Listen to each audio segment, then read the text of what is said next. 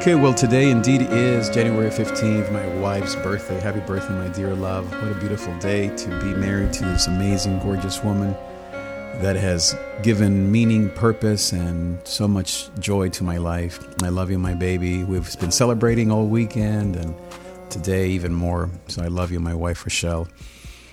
And also, of course, MLK, another amazing day, an amazing man of God, a leader, imperfect, as we know, but who stood for peace, which is um, what Jesus did. And and today was kind of a breakthrough, An, a, another one. I've had a lot of little, a lot of mini breakthroughs. Yesterday was bad. Sunday, uh, a lot of guilt and shame and anxiety, grief. But today, I don't know, just kind of um, a couple things. You know, I have to give credit to Threads. the uh, Instagram, Twitter type thing. I really can't stand Twitter. It's so it was bad before. It's even worse now. X, even that name is horrible. But Threads, because of the algorithm, and I guess I've been more consistent with my topics, uh, or more real with my topics, then it's really catered or uh, tailor made or what's that word? Um, curated for my taste. So it's really been nice to be there and be conversational about mental health and music production. Probably the two most, the two, the two topics that I most love talking about to help others, young and old, millennials, young people, black and white, whoever it may be, that loves vulnerability, that wants to be honest.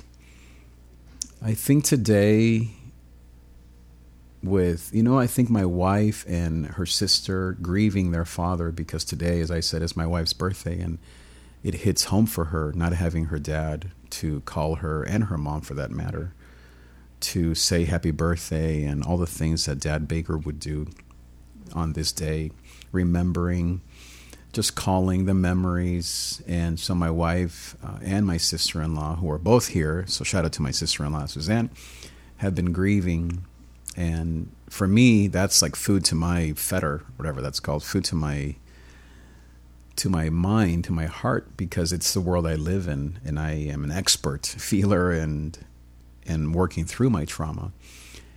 And it reminded me of how this season these last six months for me seven months since june of last year when we emptied out Dad Baker's house, that was a beginning of my deep grieving. It touched the father wound that I had been running away from for 30 years. I left home when I was 11, 12 years old, and really never saw my father again in a consistent way until he passed away about 23 years ago. And that wound left a huge mark, trauma. It's what you would consider trauma really the war wasn't even as traumatizing as being away from my father and mother. I still have my mother, so I'm thankful that that wound has been restored with my mom and having my grandma raise me in many ways. She was kind of that mother figure in my life, but I didn't have a father figure until Dad Baker. And then when he passed away, February a year ago, basically, then you can imagine how it just went and touched that father wound that I had been running away from in counseling with my wife, every time that they would bring up my father, I would just freeze. I would just cry. And, and, even as Rochelle was telling me, I wouldn't even cry because I would just freeze. Not, not being able to process what my father means to me and what I lost, not just when he passed away, but as I said, at age 12, 40 years ago. And, um, and really, I honestly can say that I didn't start grieving him or touching this wound until June of last year, maybe even till September, October when I began to when I went back to counseling.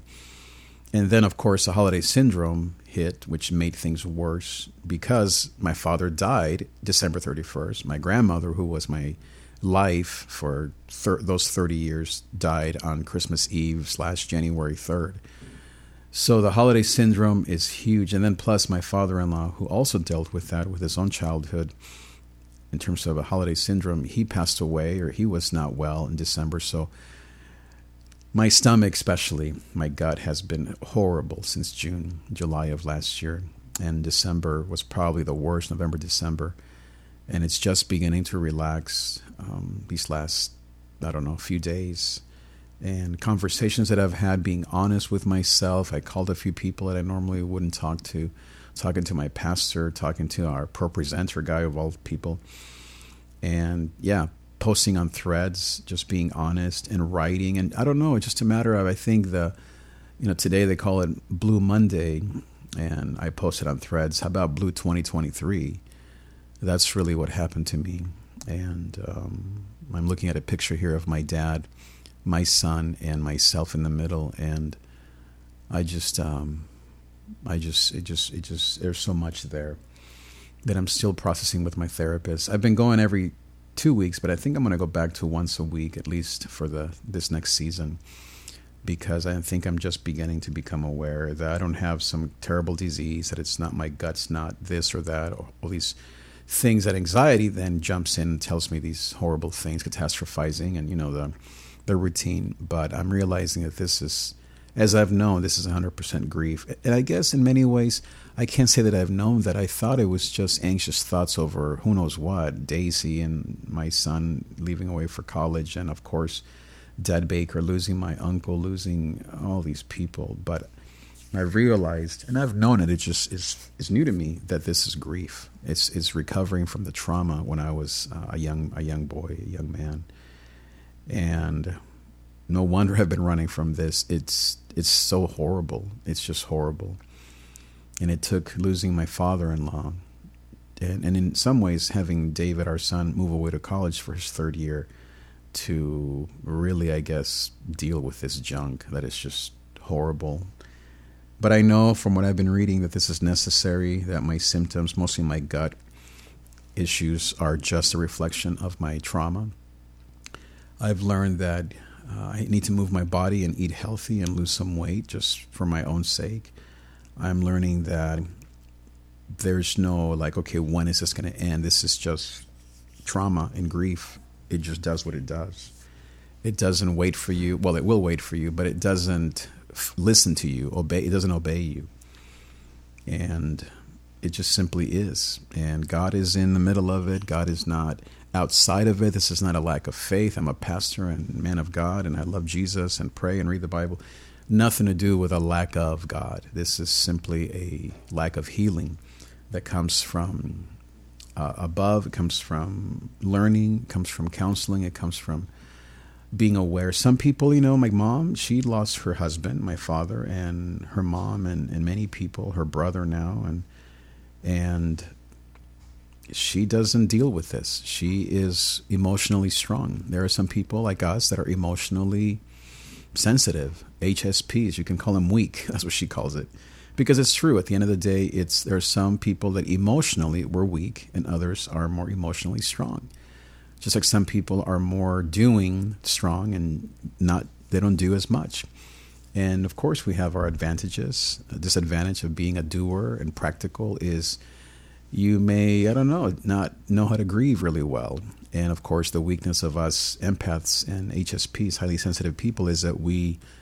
really get down my father-in-law would always say just don't get too low david and i can easily become a recluse during the pandemic. Absolutely, that's what I did. I ran and lost my church and lost my ministry, uh, pandemic, and my own response to it, and just simply uh, my trauma. My trauma has cost me, you could say, some of my dreams, and but it's okay. I mean, there's nothing that I can do about it. it it's what life brought me and it's what happened and it gave me a whole beautiful life that i have built by the grace of god but it's also cost me a lot. And, and, like I was reading again on threads, trauma isn't a, a, a, grace disguise, it's just trauma. And now it's all about recovering and finding healing. There isn't necessarily like, I mean, you could say there's a silver lining because if and, and if and if and if you, when, that's what I mean to say, when and if you recover, meaning if you put in the work, you can recover, then there is freedom. That's what I hear. I have not experienced that freedom yet. I still uh, underestimate myself, deal with huge levels of, well, not perfectionism anymore. That was the old me, but of self worth and insecurity.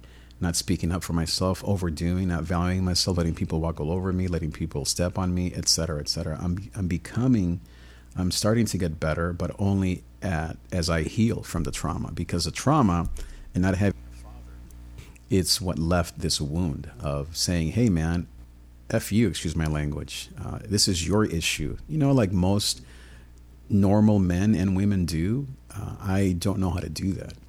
And so, as I recover and as I work through my trauma, I am. I imagine that I will be able to then stand up for myself and say, no, no, no, no, no. This is on you, bro. This is on you. Get off my back.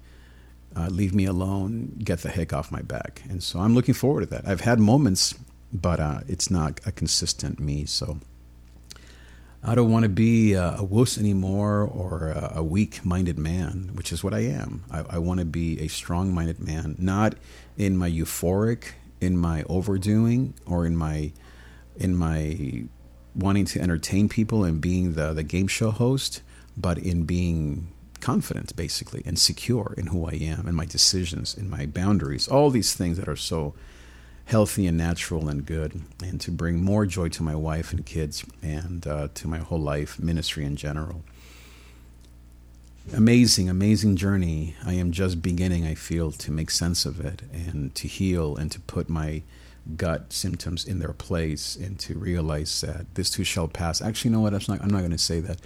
That this is where I am supposed to be. That this is where God has me. And uh, that's that's it. That's all there is to it. This is where God has me. He's at work. He's with me. So as I heal, I invite you to heal with me I don't have uh, any sort of special offer. I don't really have any success with offers. I guess the best thing that I can do is offer myself and relationship. And maybe it is through threads. Maybe it's if you want to talk. Uh, I'm not a therapist. I'm nothing. I'm just a pastor and music, musician, worship leader, teacher of the Word of God, and a fellow anxious type that deals with trauma who is committed to healing and to having a beautiful life and to making an impact in the world. And so that I can tell you. And I'm a survivor of 54 years of dealing with this since I was 12, so 40 years, 42 years. And I can help you if you're in your 20s, 30s, and you think you're never going to get through this or you're alone in this journey. You're not alone. I'm right here to help you. As I said, I'm not a doctor or a therapist. I have nothing. I have no degrees in that area. My degrees are in double major computer science and computer engineering and a master's degree in. Uh, uh, basically biblical studies. So, um, and nothing to do with uh, psychology or any of that. But as I said, I am committed to the journey and to being present, vulnerable, honest, so that I can help you and be a coach, a mentor, someone to talk to. You can go ahead and check out my website, davidtrig.com slash coaching, davidtrig.com slash coaching, or you can just simply follow me on threads or Instagram at davidtrig, or you can send me an email at trigg@davidtrig.com, or you can text me the number is on my website. Thank you again for being here, and I will see you next time. Adios.